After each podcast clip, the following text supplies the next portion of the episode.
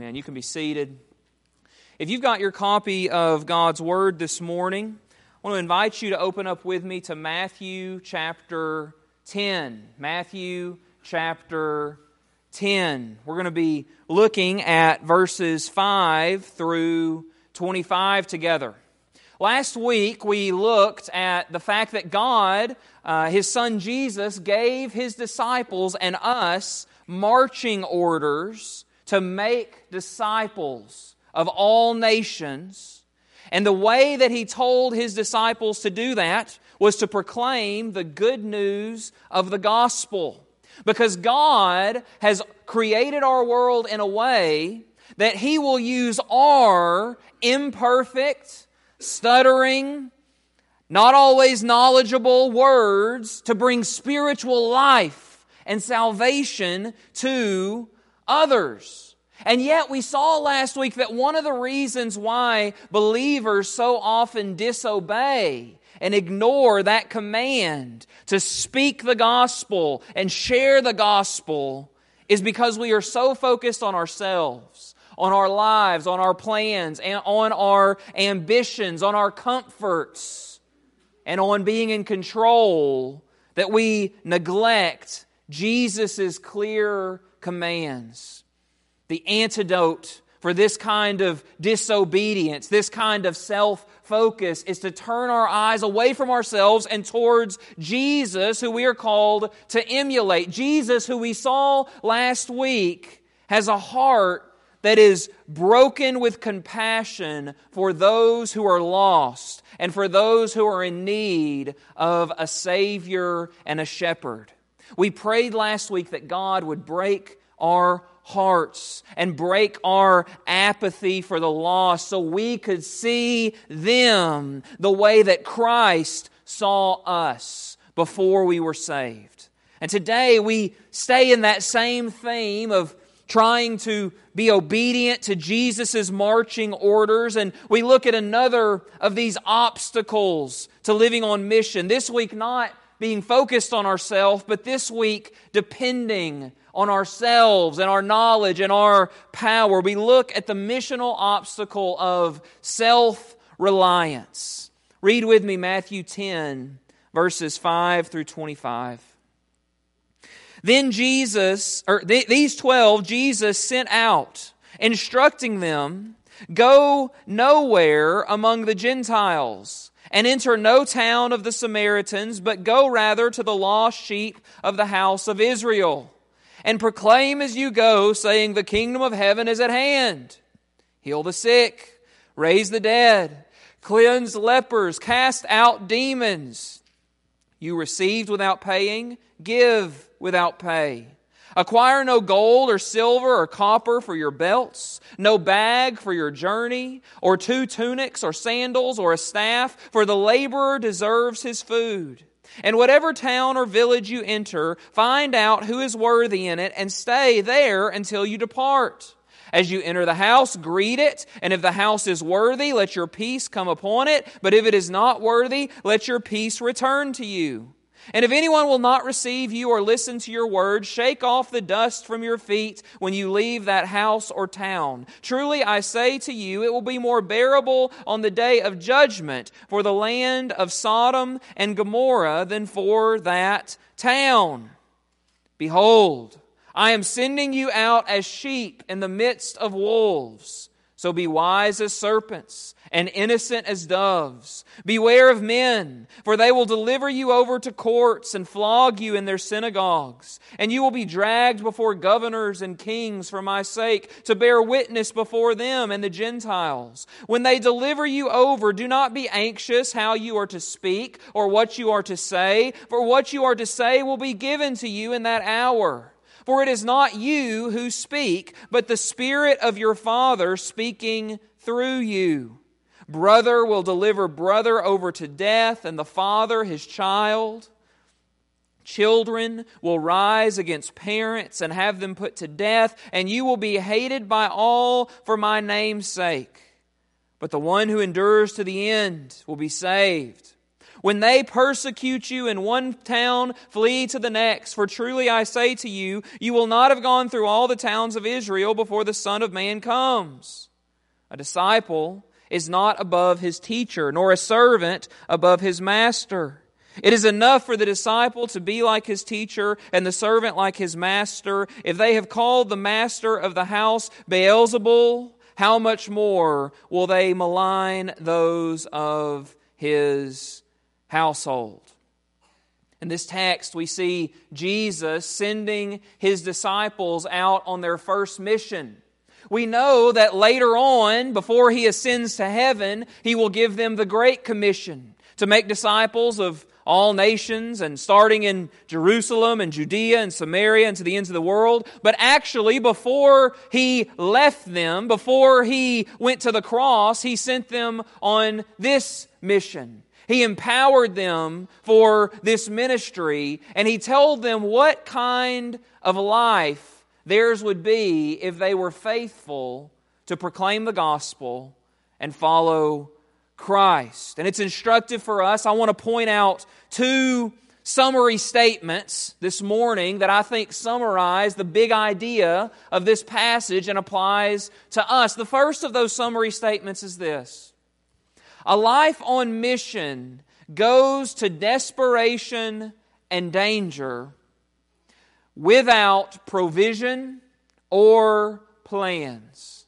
A life on mission goes to desperation and danger without provision or plans. Now, I want to quickly point out that much of this passage, especially the first half of this passage we read, specifically is for Jesus' apostles that he's speaking to them 2,000 years ago.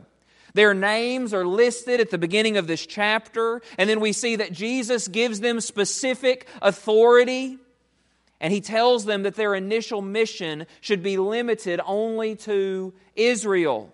That all happens in verses 1 through 6. But as the passage goes on, the commands Jesus gives become more and more general, and they begin to apply to us who are believers today. Notice in verse 8 who Jesus says to go to.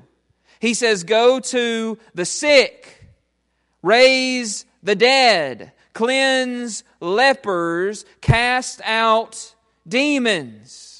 He calls his disciples to go to those in society who are desperate, those who are harassed by demons and diseases beyond their control.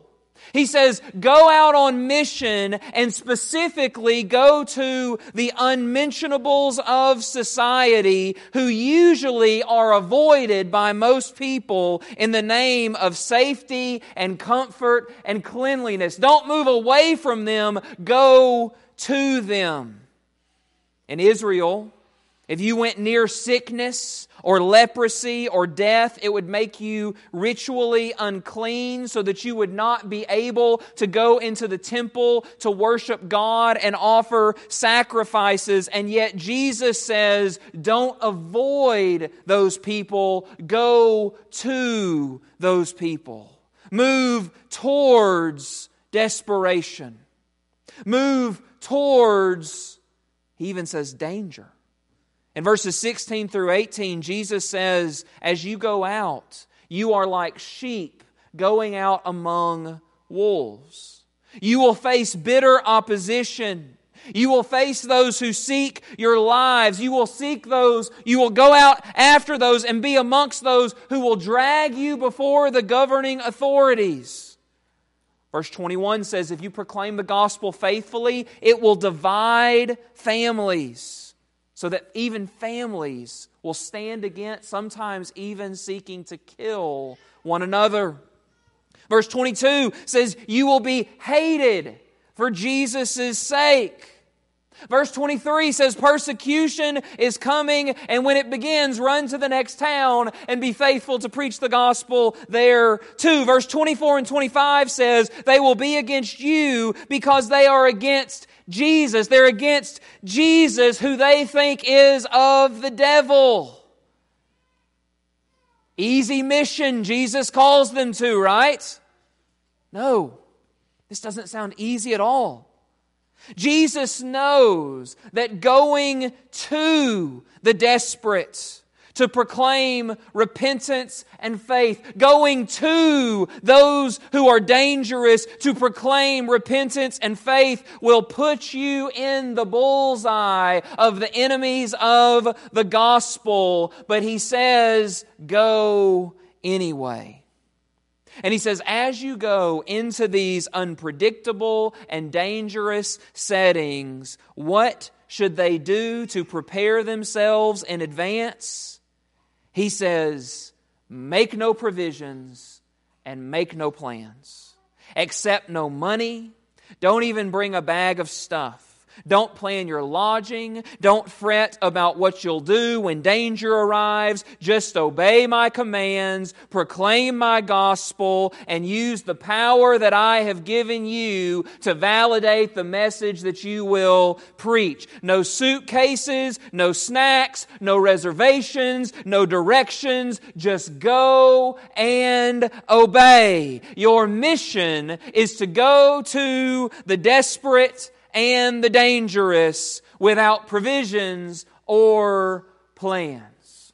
That's the first summary statement that Jesus gives to his disciples, but there's a second.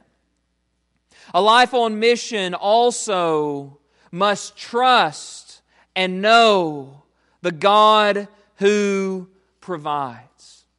If you are to live a life on mission according to Jesus, you must trust and know the God who provides. If I'm honest, Jesus' call to his disciples here sounds unwise, it sounds unappealing, it sounds foolish, it sounds dangerous. We are a people today who are not all that different from people back in Jesus' day. We love to be in control. We love to make plans. We love to be prepared. We love to be comfortable and safe and we are often those who desperately do whatever it takes to try to avoid the unpredictable and dangerous in our lives. And while there's wisdom in those things, oftentimes we depend on ourselves and our plans and our knowledge and our know how far too much. We often trust in our preparation we trust in our perceived power, our perceived knowledge, our perceived control in a way that makes it impossible to depend on God.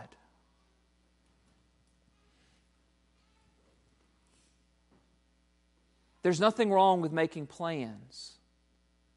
But if we are to be led by the Spirit of God, and if we are to be on mission for Jesus, Jesus is going to put people and situations in our lives and in our path that we do not plan. And we must be willing to be faithful and to open our mouths and proclaim the gospel and meet needs and speak truth and be led by the Spirit, even sometimes spontaneously, if we will be faithful to our Lord. Psalm 20, verse 7 says, Some trust in chariots, some trust in horses, but we trust in the name of the Lord. Few of us trust in chariots and horses, but we could modernize that verse and say, Some trust in jobs. Some trust in bank accounts. Some trust in knowledge. Some trust in their power. Some trust in their planning, but we trust in the Lord. Proverbs 3, 5, and 6, famous verse, oftentimes given as an encouragement to the younger generation as they make steps towards the next season of life. Trust in the Lord with all your heart. Lean not on your own understanding, but in all your ways acknowledge Him, and He will make your paths straight. The scriptures, Old Testament and New, consistently tell us to lean on God, trust in God, desperately show that you need God, be led by God, trust in Him, not yourselves. And yet, so often we live our lives more like those who trust in the things of this world, our plans. Think about the rich young ruler in the stories of the Gospels. When Jesus was confronted by this rich young ruler who said, What must I do to inherit the kingdom of heaven? He said, Obey the laws of God. And he said, I've done that, Jesus. What else? And he says, You lack one thing. Go and sell all the possessions that you have and follow me. What did he trust in when he refused to lay aside everything to follow Jesus. He trusted that his money and the power and control that he believed gave him would help him to accomplish the purpose of his life. What did the Pharisees, who Jesus constantly bumped up against, trust in as they opposed Jesus? They trusted in their righteousness, their law keeping. They trusted that they were more holy than everyone else. What does our world tell us today? It says, believe in yourself. Look inside yourself. Dig deep.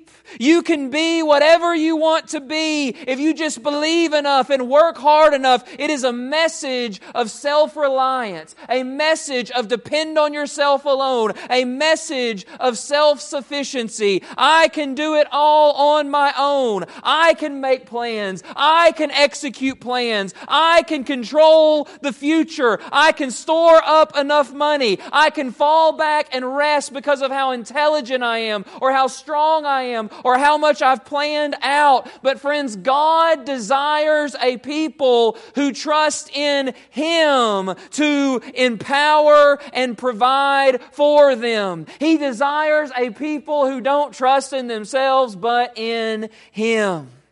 Because then He gets the glory.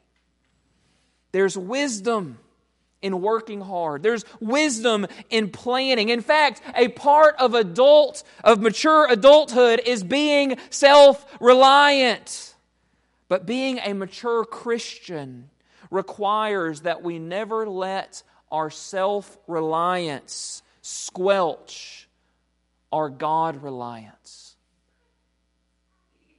When we sing a song like we just sang, Lord, I need you. Oh, I need you. Do we really? Is that just a song? Are those just words on the screen? Or are we living our lives in a way, taking risk for the name of Christ? Sacrificially loving and giving others, putting ourselves in situations that we don't have the answers to as we try to be faithful and we're saying, God, I don't know how this is going to turn out. I'm not sure how you're going to work this out for your good. I don't know all the answers to this situation, but you're God and I'm leaning on you. That's the life of faith. It's not a life of foolishness, but it's a life of relying on God and not ourselves. Jesus gives his disciples this mission to strip them of their self reliance. He said, God will provide you the money that you need. God will provide you the food that you need. God will provide you the clothing that you need. God will provide you the lodging that you need. God will provide you the opportunities you need. Don't worry about the danger. Don't worry about the opponents. Don't worry about what you will say. You have the good news. You have the Spirit of God to empower you and the sustaining God who is sovereign over all will never leave you or forsake you. And that means you have all that you need to be faithful to me. Let God be your solid rock. Lean on Him. Trust Him. That's the message behind Jesus' message to His disciples. That's His call for his disciples. That's what it means to be fishers of men. That's what it means to obey our Savior and Lord. That's what it means to live on mission. And it's the same call he gives his followers today. Friends, in our country, we are privileged to live in a place where we are not going to be imprisoned or killed for proclaiming the gospel. It's unlikely in our lifetimes that we will be killed or dragged before governing authorities or flogged or beaten for being evangelistic and sharing the good news of Jesus. The physical threat of danger that they faced in their day for doing what Jesus said is not as great for us in our country, although it is all over our world for many believers today. But nevertheless, if you share the gospel, if you are faithful to speak the gospel and to live out the gospel in your day to day life, you will face opposition even in the buckle of the Bible Belt where everyone pretends like they're friends with God. You'll be called close minded if you say Jesus is the only way to salvation. You will be called judgmental if you call sin what it is. You'll be called foolish for believing in a God you can't see and basing your life around an ancient book. You will sometimes face opposition from family and friends. You will face questions and challenges that you don't know the answer to even among other professing believers, even among other people who say they love God and trust in Jesus, if you are faithful to live on mission and proclaim the gospel with words and with actions, you will be told from them to stop taking things so seriously all the time, stop rocking the ship, stop ruffling people's feathers. There are consequences in small town America of aligning yourselves with King Jesus, living on his mission, and proclaiming the gospel. In fact, if no one is upset with you as a result of your Christian life that you're living, if no one's upset with you, because of the faithful Christian gospel that you're proclaiming, it is highly likely that you are not as boldly and faithfully living on mission as Jesus demands. The Bible, Jesus says, and the apostles after him say, you can count on persecution. You can count on opposition. Not if you're quiet. Not if you never speak the truth. Not if you just kind of become like whoever you're around. But if you're bold, if you speak the truth of the gospel, they promise persecution. That's something you can name and claim. Don't name and claim money. Don't name and claim riches and wealth. Name and claim persecution. It's promised. It's promised if we're faithful.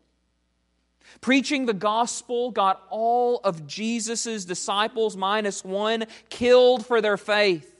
Preaching the gospel has resulted in persecution throughout all of church history. Proclaiming and living out the gospel got our Savior Jesus crucified on the cross of Calvary. Why? Because the fundamental message of the gospel is offensive to a fallen world. It condemns sin. It speaks of God's judgment. And it says you can't fix yourself. You can't rely on yourself. You can't work hard enough to earn your way back to peace with God. The gospel calls us out and it undercuts our self reliance and it calls us to repentance, not just with words, but with actions. And all of those truths that are a part of the gospel that can save us rages against our sinful pride that thinks that we're good enough, that God understands, and that we can fix ourselves without God's help. That's why people hate the gospel. And the reality is is that as we go into our neighborhoods and workplaces and communities, we don't know how people will respond if we speak the truth of the gospel. We don't know if they'll feel conviction or anger. We don't know if they'll be interested or apathetic and uncaring. We don't know as we go to preach the gospel and speak the truth if they will thank us or if they will judge us. We don't know what questions they'll ask or if we will have the answers when they ask those questions. We don't know if it could potentially change our relationship or give us a reputation in the community or in our workplace. And that fear of the unknown that fear of the unknown, of what's going to happen when we speak the truth, so often keeps us from saying anything. It keeps us from speaking on mission. We love to be in control, but we can't control the outcome of a conversation about Jesus. So for many of us, we just choose not to have that conversation. Jesus says, we are like sheep going into the midst of wolves, which means there's a chance you might get bit. If you're going to talk about Jesus, there is a pain line to be crossed. It's a risk, but risk is right. You might get hurt, but that's okay. The relationship you have with this person might change. You might provoke someone to anger. You might be mocked or disliked or gain a reputation that you would rather not have. The book that the discipleship group is about to read through, Honest Evangelism by Rico Tice, has this quote in it. It says, When you tell others about Jesus, you will find either hostility or hunger. And when you open your mouth to speak the truth, you don't know which one you'll be met with. You don't know what your words will do to someone. You don't know what that truth could do in their lives now or 10 years from now, but in order to discover the hunger that some possess for Jesus, you have to risk the hostility that you might find others have in speaking Jesus. Do you know one of the greatest feelings in the world? It's when you are trying to invest in someone and you're trying to speak the gospel, and as you speak it, they're listening. They're engaged. They see and feel their need for it, and they want to know more, and they want to grow, and they're seriously considering this. That is exciting.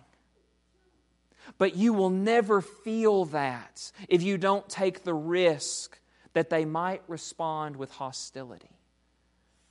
Who do you think you are telling me what I need to believe? They might respond with trying to stump you with questions you don't know the answer to, but without risking the hostility, without crossing the pain line, you will never find the hunger that some possess for the Lord.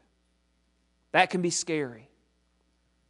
When, when messages and sermons that we hear talk about embracing risk and crossing pain lines and facing hostility, we often get scared. We often retreat back to where we can be in control, where we can feel comfortable. But friends, God has called us to recognize that even if we pretend we're in control, we are not in control of anything. He is God and we are not. Our comfort and our peace and our hope are to be found in God, not in our idols of comfort, not in our idol of control, not in the idol we worship of man's approval, not in the idol of having a good reputation amongst those in the community. Friends, God has created and is seeking a people who find Him to be a treasure who is worth risking it all for. God seeks Noahs who will trust God enough to build an ark of salvation, even if it means that he's constantly getting mocked by his neighbors for being faithful. God seeks Abrahams who believe God's promises, even when those promises are humanly impossible. God is seeking Moseses who will trust God enough to risk their lives to go to Pharaoh and tell him to let Israel go. God is seeking Caleb's and Joshua's who see the giant Canaanites in the promised land and says, it's okay. God is with us. Let's go fight. God is seeking David's who will risk death against Goliath because he is confident that God is able to deliver him from this uncircumcised Philistine. God is seeking Elijah's who will trust God to rain down fire from heaven to prove the foolishness of the false prophets and their false gods. God is seeking young men who will face lions' dens and fiery furnaces because they know that God is able to save them. He is seeking Esther's who are willing to risk their lives to advocate for God's people. He's seeking disciples who will cast aside their professions to join him in risky ministry. He's seeking disciples who will proclaim the gospel even if it means imprisonment because they know that God is a chain breaker. God is seeking Stephens who will face an angry mob and speak the truth no matter what because his treasure is Jesus, not this life. God is seeking Pauls who will take the gospel to the unreached regardless of the cost because he considers Jesus to be worth it. God is seeking a people who know that they're weak, but know that God is strong, who know that they're needy, but know that God provides, who knows that they're insufficient, but that God is enough. He is seeking a people who don't just say, but who believe that nothing is impossible with God. He's seeking a people who will risk their lives, risk their comfort, risk their reputation because they believe in a God who is sovereign and who never takes risk and who will uphold and sustain them no matter what they face. He's looking for a people willing to cross the pain line and have that gospel conversation and stop making excuses because Jesus crossed the pain line for them on the cross of Calvary. But to be that kind of man or woman, we must set aside our self reliance.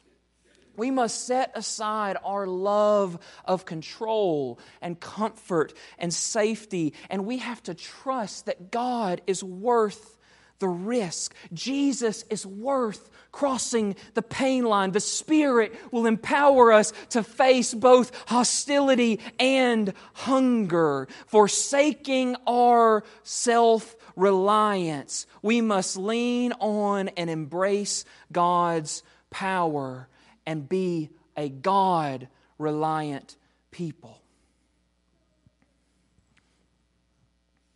When we hear what Jesus tells his disciples, and then we, we lift those commands and try to apply them to us today. And we hear that this life on mission, which is the normal Christian life, this isn't the radical, crazy, being a nut job for Jesus Christian life. This is just average, normal Christianity according to the Bible. When we hear that this kind of life requires risk and persecution and hostility, it causes us to ask the question why would I believe in and live for a Savior and King who calls me to that?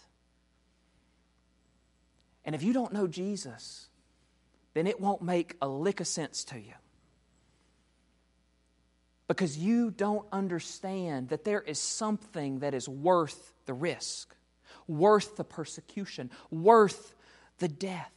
If you don't know the Lord Jesus, and you don't know that you deserve God's eternal judgment because of your sin, if you don't realize that something far worse than getting a reputation for being a Jesus follower is standing against the almighty consuming wrath of God who stands against us in our sin, if you don't have categories for that, then all this talk about taking risk and crossing pain lines and all that mess, you're not going to want that because your eyes are blinded to, to, the glory and the beauty of who Jesus is for us.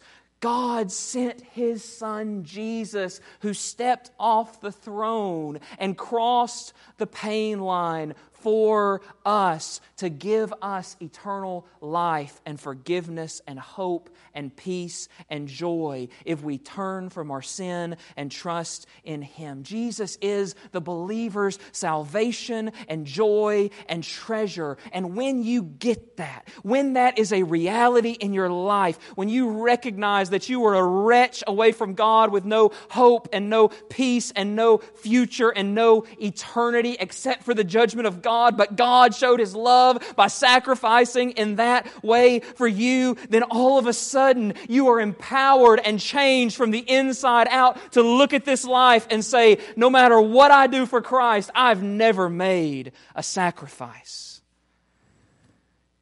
We look at this life and we say, Here I am, Lord, send me. We look at this life and we don't just pray the Lord's Prayer. Your kingdom come, your will be done, but we live it out. God, your kingdom come, your will be done in my life. Help me be faithful. If you're here this morning and you don't know Christ, He beckons you to come and repent. Believe in Him. He is the treasure that will truly satisfy. But if you're here this morning and you do know Him, and you, like me, see that your life is self reliant. You depend on and trust in yourself far more than you do on God and His Spirit. If you, like me, recognize how frequently that is crippling you from living on mission, then I pray that as we close in just a moment, that you will join me in repentance.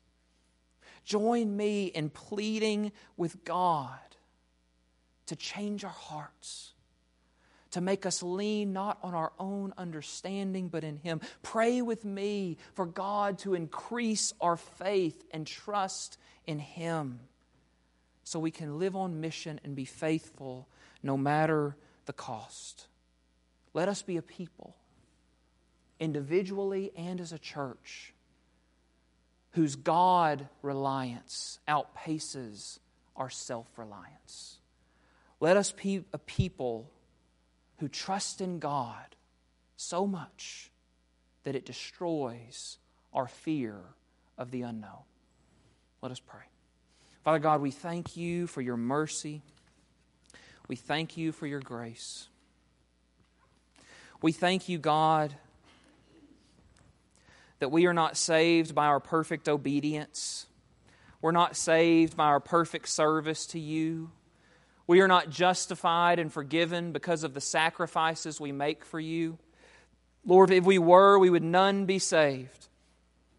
We thank you, Lord, that we can rest in the finished work of Jesus, Lord, who died on the cross for our apathy. He died on the cross for our unfaithfulness. He died on the cross, Lord, for our trust in ourselves, for our fear of man, for our idols of comfort and control and security. God, we thank you that we can rest in the gospel because Jesus' blood, his life, death, and resurrection was enough. But Lord, we plead with you now to sanctify us. Make us holy, Lord. Break our hearts for you, for your mission, for your plan. Not in order to save ourselves, but because we are created to be holy and faithful to you. God, you've made us not to build a little kingdom. Not to land an awesome job and commit our lives to work. You've made us not primarily only to build a family. You've made us not just to have a good reputation in the community, not just to pursue hobbies. God, there's nothing wrong with those things. But you've made us to shine your light everywhere we go to live on mission, to lean on you, to bring you glory. God, I pray that you'll do that in our lives. I pray that you'll do that in our church. Help us to respond to you. Help us, God, to lean on you. We ask these things in Christ's name. Amen.